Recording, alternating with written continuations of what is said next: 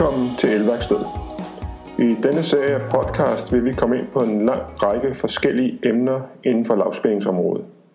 Vi vil kigge på alt, lige fra produkter, løsninger, applikationer, standarder og værktøjer. I denne episode kigger vi på fejlstrømsbeskyttelse. Fejlstrømsbeskyttelse er ofte den primære beskyttelse af mennesker i vores elektriske installationer. Derfor er det selv sagt også en vigtig komponent, som skal vælges korrekt, så der sikres optimal beskyttelse. Der findes i dag en lang række forskellige typer af fejlstrømsbeskyttelse. I denne episode giver vi et overblik over typerne, og ikke mindst, hvor de skal anvendes. Og hvem er vi? Jo, mit navn det er Allan Pedersen, arbejder i afdelingen, hvor vi har med lavspændingskomponenter at gøre. Og øh, med mig i dag har jeg min gode kollega Kasper. Ja, jeg hedder Kasper Strandbæk. Øhm, del af samme afdeling som Allan, som har med lavspændingskomponenter, applikationer og løsninger at gøre. Det er jo primært det, vi øh, får vores dag til at gå med. Det er primært det, vi arbejder med her. Ja. Og vi skal i dag øh, snakke, øh, som jeg har været inde på, om fejlstrømsafbrydere eller RCD'er. ja, som det jo så fint hedder. Ja, de bliver jo kaldt begge dele, og øh, vi skal heller ikke være for fine til at blande rundt i begreberne, tror jeg, undervejs. Så det vil nok være en blanding af både RCD'er og fejlstrømsafbrydere. Ja. Men vi mener altså det samme. Ja. Og de her fejlstrømsafbrydere, dem har vi siden i installationen øh, af Ja. en primær årsag. Fejlbeskyttelse. ja, lige præcis. Formålet, det er, det er fejlbeskyttelse. Øhm, og hvem er det, der skal beskyttes? Ja, det er, pri- det er primært også personer, og så også nogle husdyr. Øhm, så det er det, der er angivet, og, og det er angivet i, i vores bekendtgørelse 1082, at øh, vi skal have noget fejlbeskyttelse for personer og husdyr. Ja. Og det er jo, man kan sige, det er jo en komponent, som man ikke kan undgå at se. Den er øh, alle vejen. Den sidder stort set i alle installationer her. Ja. Og ja, måske en af grundene til, at den er blevet så udbredt, øh, det er jo, der for efterhånden en del år siden blev indført øh, nogle krav til øh, såkaldt supplerende beskyttelse. Ja. Og øh, det blev indført for nogle specielle områder. Ja, lige præcis. Altså, man kan jo sige, at, at det, der ligesom er i det, det er, at den supplerende beskyttelse, den, den siger i al sin enkelhed, at øh, øh, stikkontakter under 20 ampere, Ja, de skal beskyttes af en RCD. ja, Øhm, og så kan man sige, så står der, hvis man læser ordret op af øh, bekendtgørelsen, øhm, stikkontakter til husholdningsbrug og lignende. ja. Så, så husholdningsbrug, ja, den kan man måske godt regne ud, og lignende, det, øhm, Lignende, det er sådan lidt mere... øh, ja, Det hvad kunne, kunne, for, det kunne for eksempel være kontorbyggeri, ja, eller på en skole måske. ja, Øh, typisk steder, hvor, hvor man kan tilslutte, og hvor man ikke har styr på, hvem det er, der gør det. Altså hvor det er lægemand, der kan tilslutte øh, belastninger i Ja. stikkontakten. og hvor det er meget blandet. Hvor det er en blandet landhandel, der bliver sat til. Ja, Øhm, der findes en frygtelig masse forskellige fejlstrømsafbrydere af typer, og øh, dem skal vi prøve at kigge lidt på. Øh, en af grundene til, at der måske findes så mange forskellige typer i dag, det er, at øh, vores belastningstyper har udviklet sig lidt over tiden, fra at være en ren glødepære. Mm. ja, det er jo hele det der er humlen ved, ved vores snak nu, det er, at der findes jo rigtig mange fejlsomsafbrydere. Og øh, ja, det gør der jo af en årsag, det er jo ikke for sjov. Øh, det er, at der er rigtig, rigtig mange brugsgenstande, og de har mange forskellige karakteristikker, Ja, og derfor så skal man også kende til dem, for at udvælge den rigtige fejlsomsafbryder. præcis. Eller- Eller... Fejlstrømsafbryder er ikke bare en fejlstrømsafbryder øh, mere, som det måske var for, var for 20 år siden. Ja, præcis. Hvis vi kigger lidt på de forskellige typer, vi, øh, vi har, og starter fra, hvad skal vi kalde det mest simple, Lad os starte fra, fra bunden, fra, fra bunden. Ja. Adam og Eva, og så bevæger jeg os opad. lige præcis. Så starter vi med noget, der hedder type AC, Ja, eller måske mere kendt som et øh, HFI, eller FI-relæ øh, her i vores øh, land. ja. Og det er jo de der såkaldte øh, AC-fejlstrøm. Altså, Fejlstrøm fra almindelige belastninger, som ikke har så meget elektronik indbygget. ja. Ja. Og det kan vi nok komme tilbage til. Ja. Øhm, Der er lige, der er lige en detalje med de her AC, man skal være meget opmærksom på, øh, som kommer fra bekendtgørelsen, nemlig at de ikke må ikke anvendes i boliger. ja. Det er jo den, den kan man sige, øh, skældsættende for, forskel, der er øh, på, på, på vores brugsgenstande, øh, og der gør, at man kan sige, den, den fejlsomsafbryder, som vi kommer til at snakke om lige om lidt, som er en type A, øh, det er den, vi bruger, Ja, og vi bruger AC. ja. I hvert fald, det er ikke særlig mange steder. Det er ikke så mange steder. Og i bolig er det de steder forbudt i bekendtgørelsen. Ja, ja. Så det giver sig selv. Øhm, så lad os derfor øh, hoppe videre til type A-relæet, som vi herhjemme kender som et HPFI eller et PFI-relæ. Øhm, og som jo må jo sige er standard fejlstrømsafbryderen, der bliver brugt i langt de fleste installationer. ja. Og hvad adskiller den så primært fra AC-typen på at kunne? Jamen det er jo de her pulserende øh, DC-fejlstrømme. Øh, og hvad er det, ikke? Hvad, ja. hvad, hvad er en pulserende DC-fejlstrøm? Ja, Og hvor, og hvor, at man kan sige, hvor, hvor ser man dem? Det er jo nok med den, vi skal kigge på, øh, fordi det andet, det, det, bliver, det bliver lidt for... Ja, det er jo mere interessant at vide måske, hvad det er, der, der Ja, ja, kan forårsage dem. Og, præcis. og det er jo meget af det øh, belastninger, vi har med forskellige elektronik i dag. Så det kan være en lysdæmper, det kan være en strømforsyning til en computer for eksempel. Ja. Det, det danner simpelthen de her sådan, såkaldte pulserende øh, fejlstrøm, som et AC ikke kan håndtere. Ja, jamen det jo, kan man sige, da man lavede den her øh, regel om, at man ikke må bruge øh, øh, type AC i, i boliger, jamen så var det jo også fordi, at allerede dengang var der masser af elektronik. Mm. Og det er ikke et par år siden. Det, ja. det går jo kun en vej. Det går en vej på med alt stort set. Ja. Om det er det ene eller det andet, vi sætter til, så, så er der en eller anden form for elektronik i det efterhånden. Ja. Øhm, og man kan sige, det er, jo, det er jo næsten svært, når man kigger rundt sådan og finde en brugsgenstand, øh, hvor der ikke er en eller anden form for, for elektronik. Ja. Øhm, og derfor så, så er type A den klart mest anvendte. Det er det her. Øhm, om det bliver det i fremtiden, Der kan godt være ting, der måske gør, at, øh, at man nogle steder skulle begynde at tænke over på at bruge noget andet. ja. Øhm, og det leder jeg os måske lidt videre til næste type. Ja, lige præcis. Hvad hedder det? Øhm, der er noget, der hedder en type F. Ja. Ja. Det er en, kan vi jo godt sige, relativt ny type, som der måske ikke er så mange, der har hørt om. Øhm, men det er altså et, en standardiseret type fejlstrømsafbryder, der hedder type F. Ja. Øhm, den fungerer lidt ligesom en type A. Øhm, det vil sige, at den kan håndtere de her pulserende øh, fejlstrømme. Men det den også kan, det er, at den kan håndtere belastninger, øh, hvor man for eksempel har en etfaset frekvens som former siden. ja. Og det ser man mange steder. Efterhånden. Ja.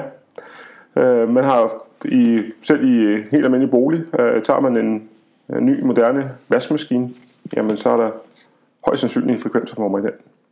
Og du havde faktisk en oplevelse derhjemme, hvor du fandt ud af, at du også havde nogle andre hvidevarer. Ja, fryser er åbenbart også et emne, hvor at, øh, der øh, monteres de her inverter eller frekvensomformer. Øh, Kærbaren har mange navne. Men, øh, men, men den var sådan set ret ny. Jeg var lidt øh, undrende over, at jeg synes, den stod og kørte lidt rigeligt, den her øh, nye fryser, som jeg havde fået erhvervet mig. Ja, Øhm, fordi man jo måske sammenholder den lidt med en traditionel gammeldags øh, kompressor, der står og tænder og slukker. præcis styret øh, fryser eller køleskab.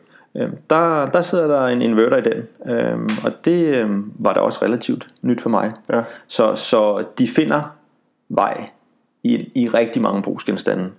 Det gør de, ja. Øhm, Og man kan sige, det der jo så er, er risikoen øh, ved at have de her etfasede frekvensformer, det er, at de udsætter noget, noget højfrekvent øh, fejlstrøm.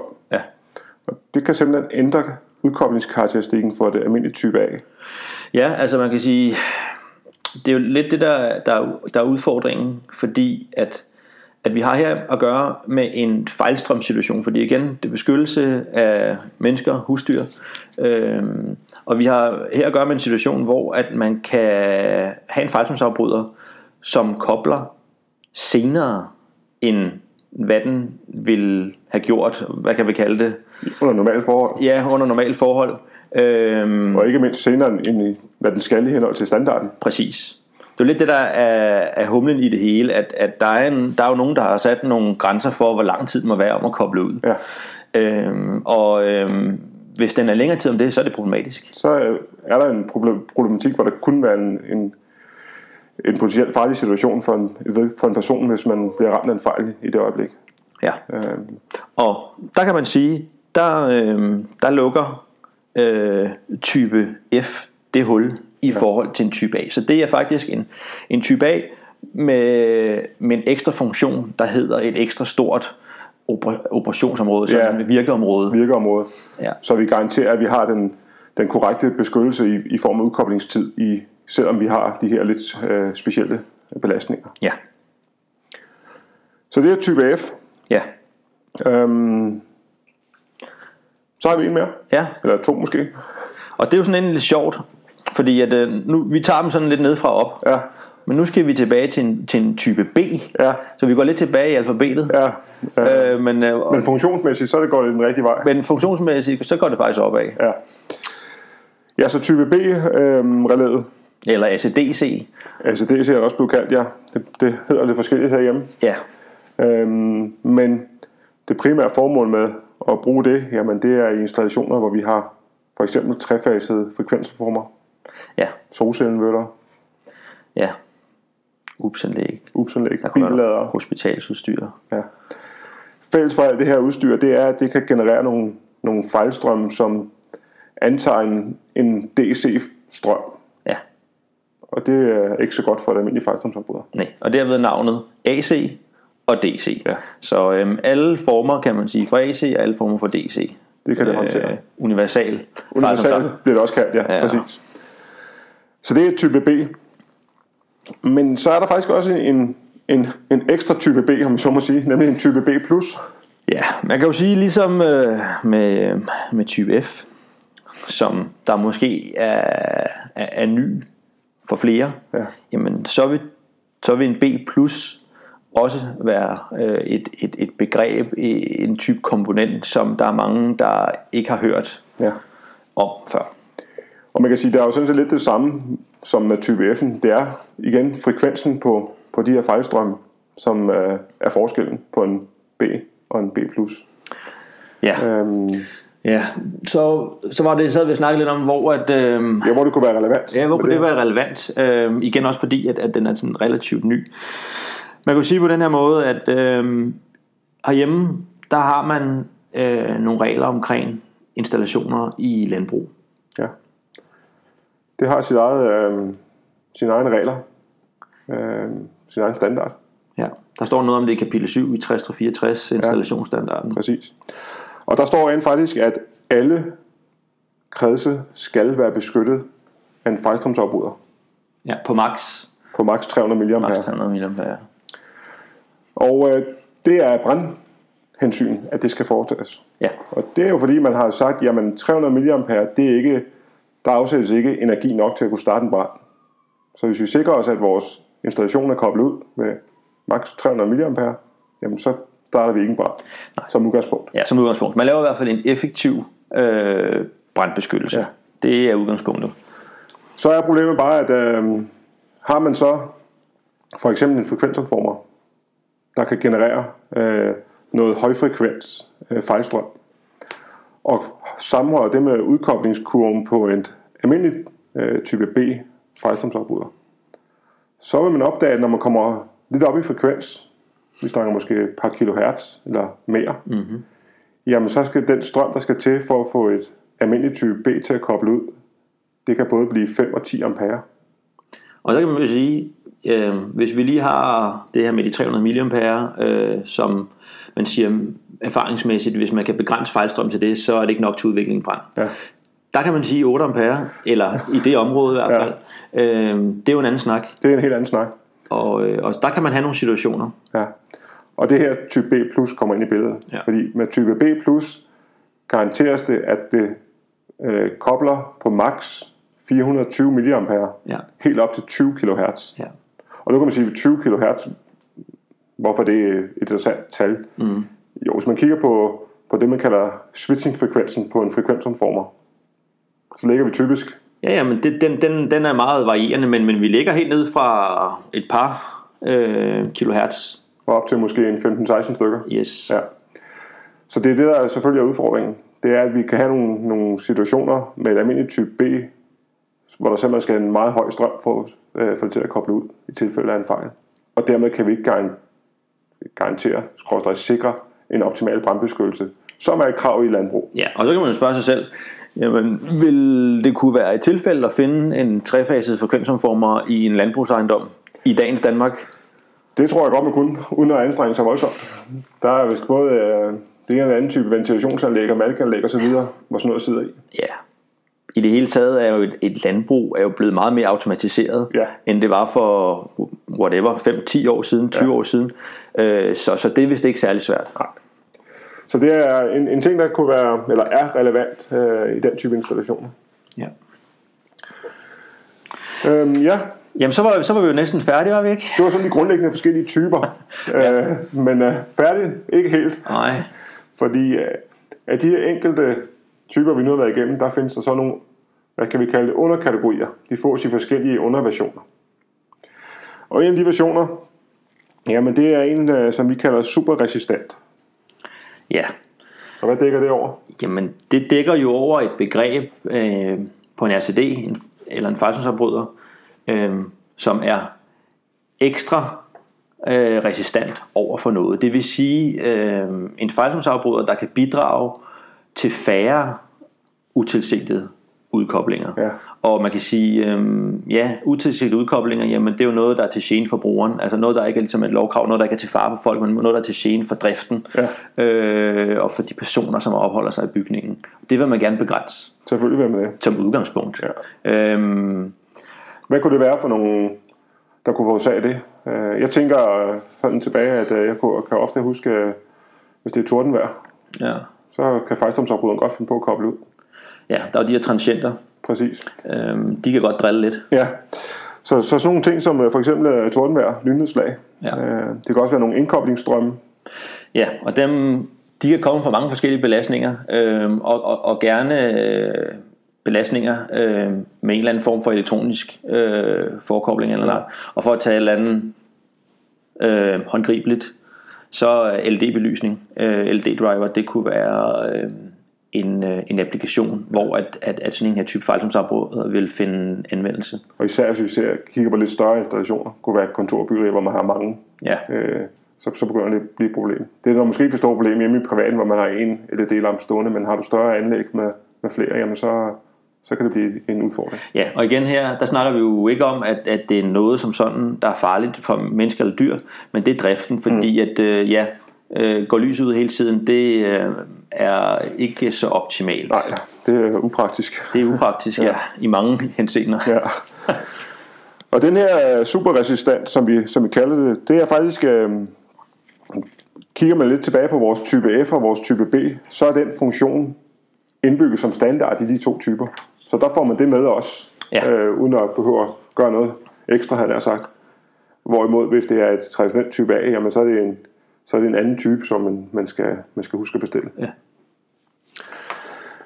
Øhm, det næste, vi kan komme til, det er en selektiv ja, version. præcis. De selektive versioner øh, er jo som udgangspunkt igen i driftmæssigt øje, ja, i driftmæssigt øje med øh, steder, hvor det er, at man har flere fejlsomsafbrydere siddende efter hinanden. Ja. Øh, det er navnet selektiv. Man har ønske om, at der er noget tættere på fejlen, tættere på brugsgenstanden, som skal koble før den, der sidder længere op i systemet. Ja. Øhm, og der, øh, der er en, en, en selektiv, den er jo, hvad kan man sige, hvad er kendetegnet ved den?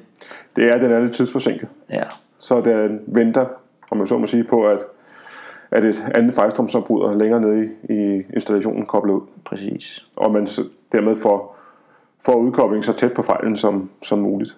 Så det er igen et rent driftsmæssigt synspunkt, der er i, i det her. Øh, Ja. Men en nødvendighed, hvis man vil have flere fejlstrømsopbrydere i serie. Ja. Ja, ja, så er der den næste. Ja. Øhm, den kalder vi for Sigras. ja, Og det er jo det er jo et, et, et Siemens udtryk, kan man sige. Ja. Det andet, det er sådan lidt mere almene begreber. Øhm, Sigras, det er en, en, en Siemens betegnelse, og hvad dækker den over? Jamen, den dækker over et, øh, en fejlstrømsafbryder, som er lavet i det, vi kalder aggressive miljøer. Så det kan være steder, hvor der er øh, for eksempel er aggressive gasser. Så det kunne være en svømmehal, hvor man har klor, dampe. Det kunne også være landbrug, som vi lige også inde landbrug, som vi har været inde på, hvor det måske er noget ammoniak. Øhm, det kan også være nogle industrier, øh, hvor man har et, et, et øh, aggressivt miljø. Øhm, og det, som der typisk sker med de her sådan, øhm, øh, dampe her, jamen, det er, at de går ind og, og påvirker elektronikken øh, i et almindeligt fejltomsforbryder, og begynder at foretage tæringer og så videre, så det holder op med at fungere simpelthen. Ja, der er jo i princippet meget, det går ind. Altså en ting er, at det er elektronikken, men det er jo også øh, mekanikken. Ja. Øh, ting, der gør, at, at øh, udkoblingskarakteristikken øh, vil ændre sig. Ja, levetiden. Og, og levetiden, helt klart også levetiden. Øhm, og det er selvfølgelig uhensigtsmæssigt, fordi der er jo igen nogle standarder, der skal følges, den skal kunne koble, når der er der en fejl, og det, det skal der ikke gå, øh, det skal man ikke gå på kompromis med, Nej. det må man ikke. Øhm, så derfor øh, så har vi lavet den her type fejlsomsafbryder til de her typer applikationer. Ja. Det er simpelthen til, til helt specielle øh, områder, hvor man har de her udfordringer. Men øh, det, var, det var vel sådan, Så har vi vel været nogenlunde igennem de forskellige Ja, typer, der findes, ja. tror jeg. Det- Sådan øh, i hovedtræk. Der er vi. Det blev tid til afrunding, så lad os opsummere lidt, hvad vi har snakket om. Ja, der findes mange forskellige former for RCD'er, og de skal vælges af hensyn til den brugsgenstand, som de skal forsyne, eller brugsgenstandene, og måske også i forhold til driftsmæssige hensyn. Ja. Og som du siger, så findes der mange forskellige. Derfor har vi også et stort produktsortiment.